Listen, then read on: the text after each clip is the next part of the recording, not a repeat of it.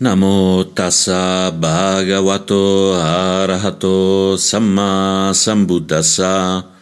Namo tassa bhagavato arahato samma sambuddhassa. Namo tassa bhagavato arahato samma sambuddhassa. Buddham dhammam sangam namassami.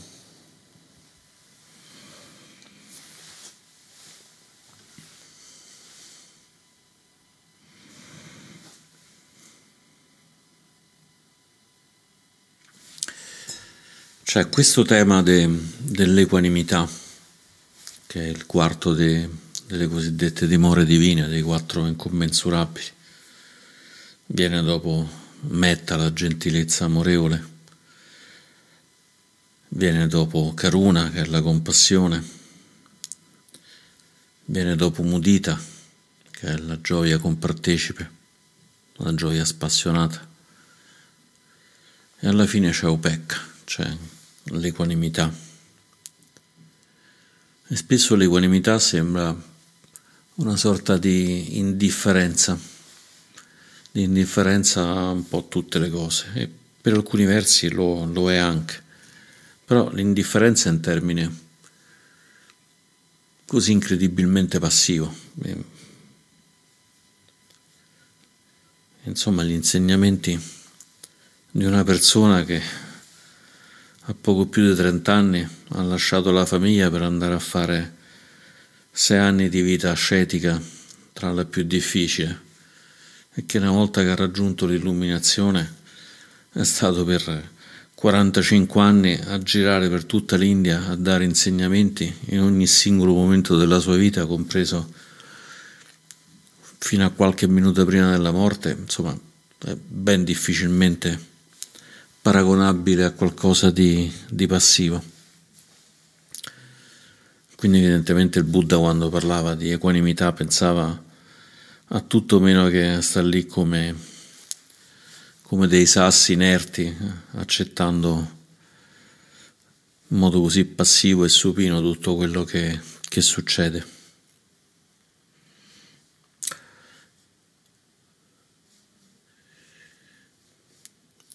Uno dei modi per sviluppare equanimità è metterci di fronte alle cose più, più, complicate, di metterci di fronte alla nostra morte, alla morte dei nostri cari, alla separazione, all'idea della malattia, della vecchiaia. Però se, se indugiamo solo su, su, questo fronte rischiamo di diventare un po' come quell'episodio di un film di, di Troisi, in cui c'è una persona che si sporge da dal balcone gli dice ricordati che devi morire. E lui ah sì sì ricordati che devi morire. Dice sì sì ho capito. L'altro gli fa un'altra volta ricordati che devi morire. Lui risponde sì sì adesso mi prendo un appunto e me lo scrivo. Rischiamo di diventare un po' dei personaggi di, di quel tipo. Un po' il personaggio quello che sta alla finestra a dire a tutti ricordati che devi morire. Cosa senz'altro utile però Bisogna trovare la via di mezzo pure, pure su quello.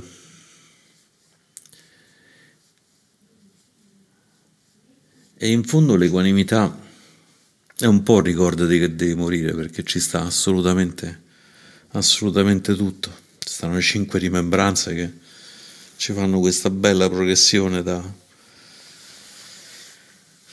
da tutta quanta la serie di invecchiamento, malattia vecchiaia e morte, insomma c'è, c'è, tutto quanto e poi il punto sul karma, però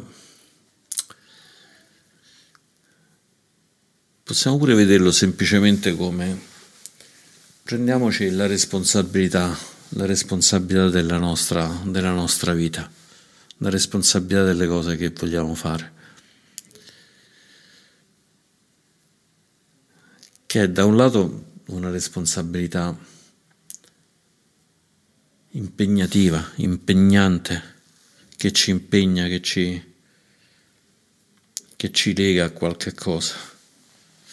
È come quando decidiamo di, di fare una dieta, allora ci dobbiamo impegnare e legare al fatto di stare attenti a quello che mangiamo, quindi dobbiamo sviluppare necessariamente un po' di consapevolezza perché altrimenti ci mettiamo seduti, mentre che aspettiamo che ci portano le cose del ristorante, cominciamo a spiloccare pane, grissini e tutte le cose, quindi abbiamo già preso mille calorie ancora prima che portino gli antipasti, senza nemmeno magari rendercene conto.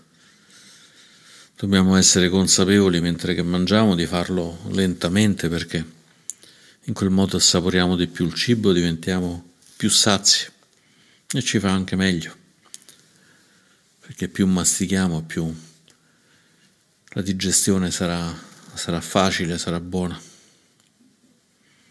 Dobbiamo essere consapevoli e dobbiamo essere al tempo stesso anche saggi di sapere quello che possiamo mangiare e quello che non possiamo mangiare.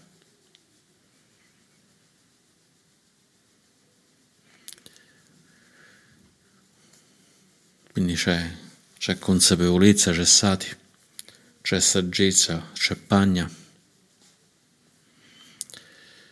C'è anche un'applicazione al fatto di volere fare questa cosa. Un'applicazione che deve essere mantenuta, che sono quei due stati mentali che si chiamano Vitakka e Vichara.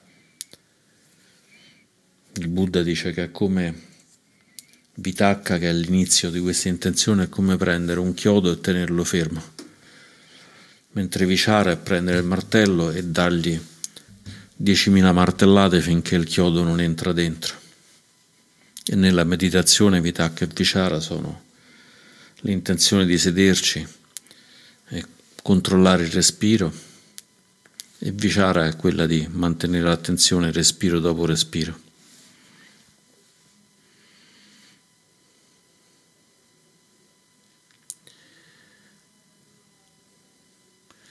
E c'è anche però il discorso del portare intensamente l'attenzione all'intenzione, al sankappa.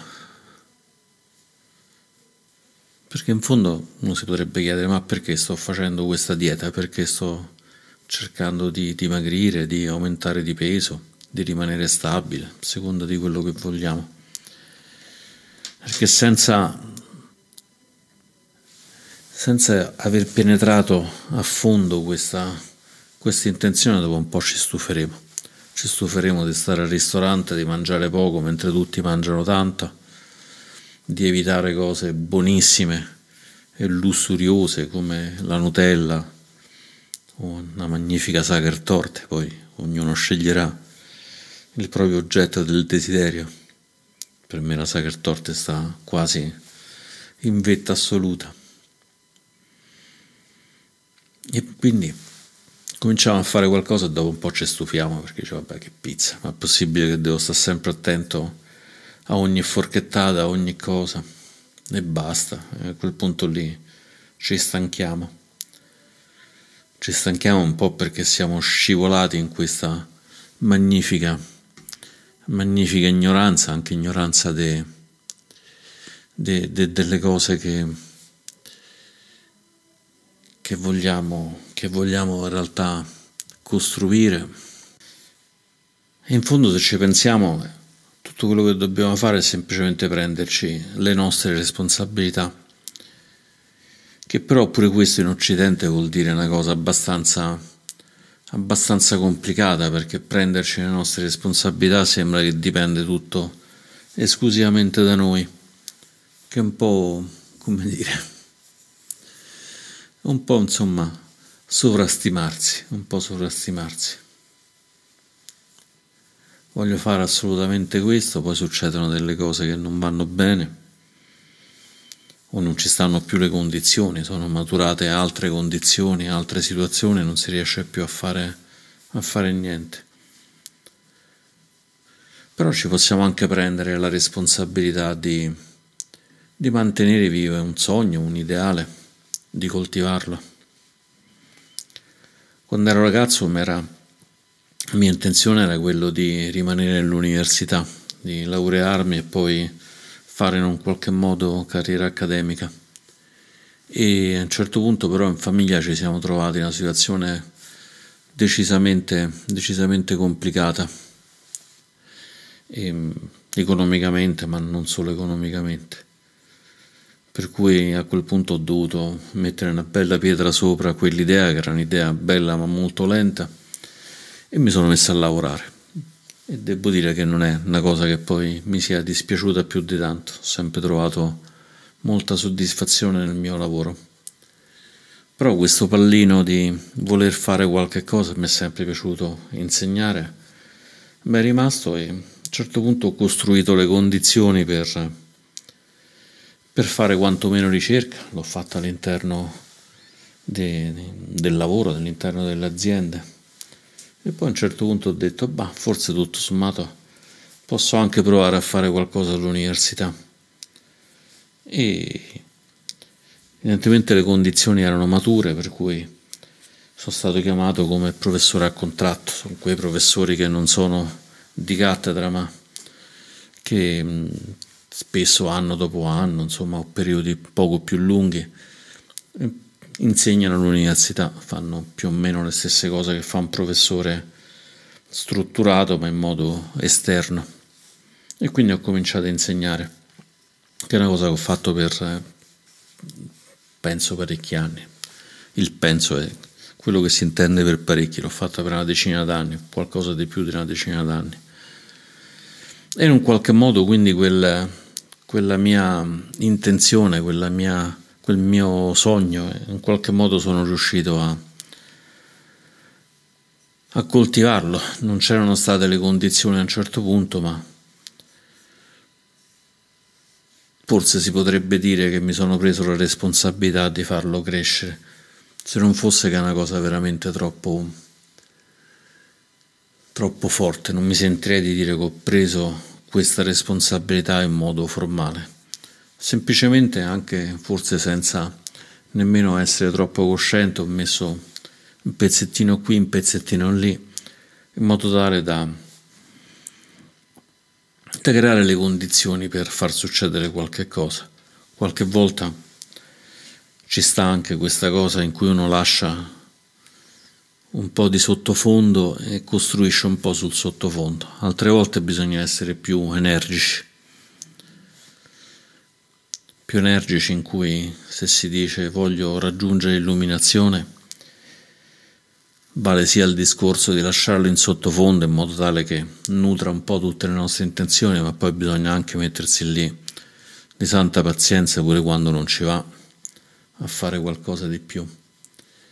E c'è il Buddha che nel, nel Dhammapada ci dà dei versi che ho trovato molto belli, sono tutti belli veramente, quindi non era difficile trovarli belli, ma questo in particolare e l'ho trovati ben, ben commisurati con noi perché essendo noi Kalyanamitta, qui si parla del Kalyanamitta. Sta nella sezione dell'elefante, l'elefante è il Buddha, dell'elefante ed è il numero 328. E il Buddha dice così, chi si associa con un amico saggio, un compagno saggio che pratica il bene, chi si associa con esso, dico, supera tutti i pericoli, felice e consapevole. E quindi, insomma, devo dire che sono dei bei versi anche, anche diciamo di che ci ispirano bene, insomma, ci fanno sentire bene, associandoci con un amico saggio, sarebbe il Kalyanamitta. Il saggio qui ci si riferisce alla saggezza del Dharma. Chi si associa con un amico saggio supera tutti i pericoli felice e consapevole. Qua le parole del Buddha vanno sempre pesate una per una. C'è il Kalyanamitta, deve essere un Kalyanamitta che pratica il bene, dove qua il bene si intende le cose salutari. E si deve associare, deve stare insieme ai Kalyanamitta, al Kalyanamitta o ai Kalyanamitta. Il primo Kalyanamitta naturalmente è il Buddha allora si superano tutti i pericoli perché la vita è così, è piena di pericoli. Se non stiamo attenti, attraversiamo la strada e ci butta sotto un'automobile. Se non stiamo attenti, ci mangiamo una nocciolina, come successe al presidente della Repubblica Americana, e rischiamo di morire soffocati da una nocciolina.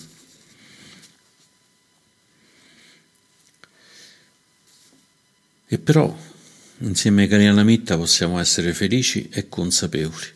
C'è la consapevolezza perché c'è sempre questo, questo orientamento. C'è questo orientamento come se ci impegnassimo completamente nel fare qualche cosa e poi lasciassimo però che la cosa accada, accada da sé. C'è un libro molto bello che si chiama Lo Zen e il tiro con l'arco, scritto da Herrigel, un signore tedesco che filosofo, filosofo se non mi sbaglio, che andò a vivere per un periodo in Giappone e ebbe modo di conoscere questi, questi maestri zen, questi monaci zen che tiravano con l'arco. E lì questi praticamente riuscivano a far centro chiudendo gli occhi, semplicemente respirando, poi tenevano l'arco in mano finché quasi la freccia non scoccava da sola e poi la freccia quasi inevitabilmente andava a finire nel centro. Io penso che le nostre intenzioni devono essere un po' così, di fare tutto il possibile per stare nella posizione perfetta, stare nel respiro perfetto, tenere l'arco nel modo perfetto, permettere alla freccia di lasciarsi andare nel modo perfetto e poi però sapere che non è detto che la freccia prenderà il centro perché può darsi che ci sia qualcuno che con un bastone la butta giù Può darsi che arriva una folata di vento e la manda da qualche altra parte. Può darsi che la freccia fosse rovinata, si spezza e quindi finisce immediatamente a terra. Però noi abbiamo fatto tutto quello che era nella nostra responsabilità di fare. E quindi c'è da una parte responsabilità e dall'altra parte leggerezza. Ho la responsabilità di fare qualcosa, ho la leggerezza di sapere che ho fatto quello che dovevo fare e che adesso non dipende più da me. Anche se magari non è come la freccia che bisogna tirarla e poi dopodiché amen, chissà se arriva e finisce lì, ma magari può essere anche appunto la, la piantagione di un albero che ci richiede di stare, di stare continuamente, continuamente tutto il tempo, tutta la vita, magari a, a starci attenti, a togliere gli insetti di turno, i tassi, l'automobile e così via per permettergli di crescere. E così penso che possa essere la nostra vita spirituale. Non è che basta prendere la freccia e tirarla. Dobbiamo tirare la freccia e poi quando cade giù riprenderla, ritirarla un'altra volta, però ogni volta sentendoci da una parte pieni di consapevolezza, pieni di sollecitudine nel tirare la freccia della nostra crescita spirituale e dall'altra parte anche leggeri di sapere che abbiamo fatto quello che dovevamo fare. E seguendo anche il suggerimento, il suggerimento del Buddha che ci dice di associarci con un compagno saggio che pratica il bene, superando i pericoli, felici e consapevoli, che è quello che stiamo facendo noi e che è quello che possiamo portare a tutte le persone che vivono con noi e tutti, tutti gli esseri che stanno in questo bello, magnifico universo. E con questo concludo le mie riflessioni di oggi. Grazie.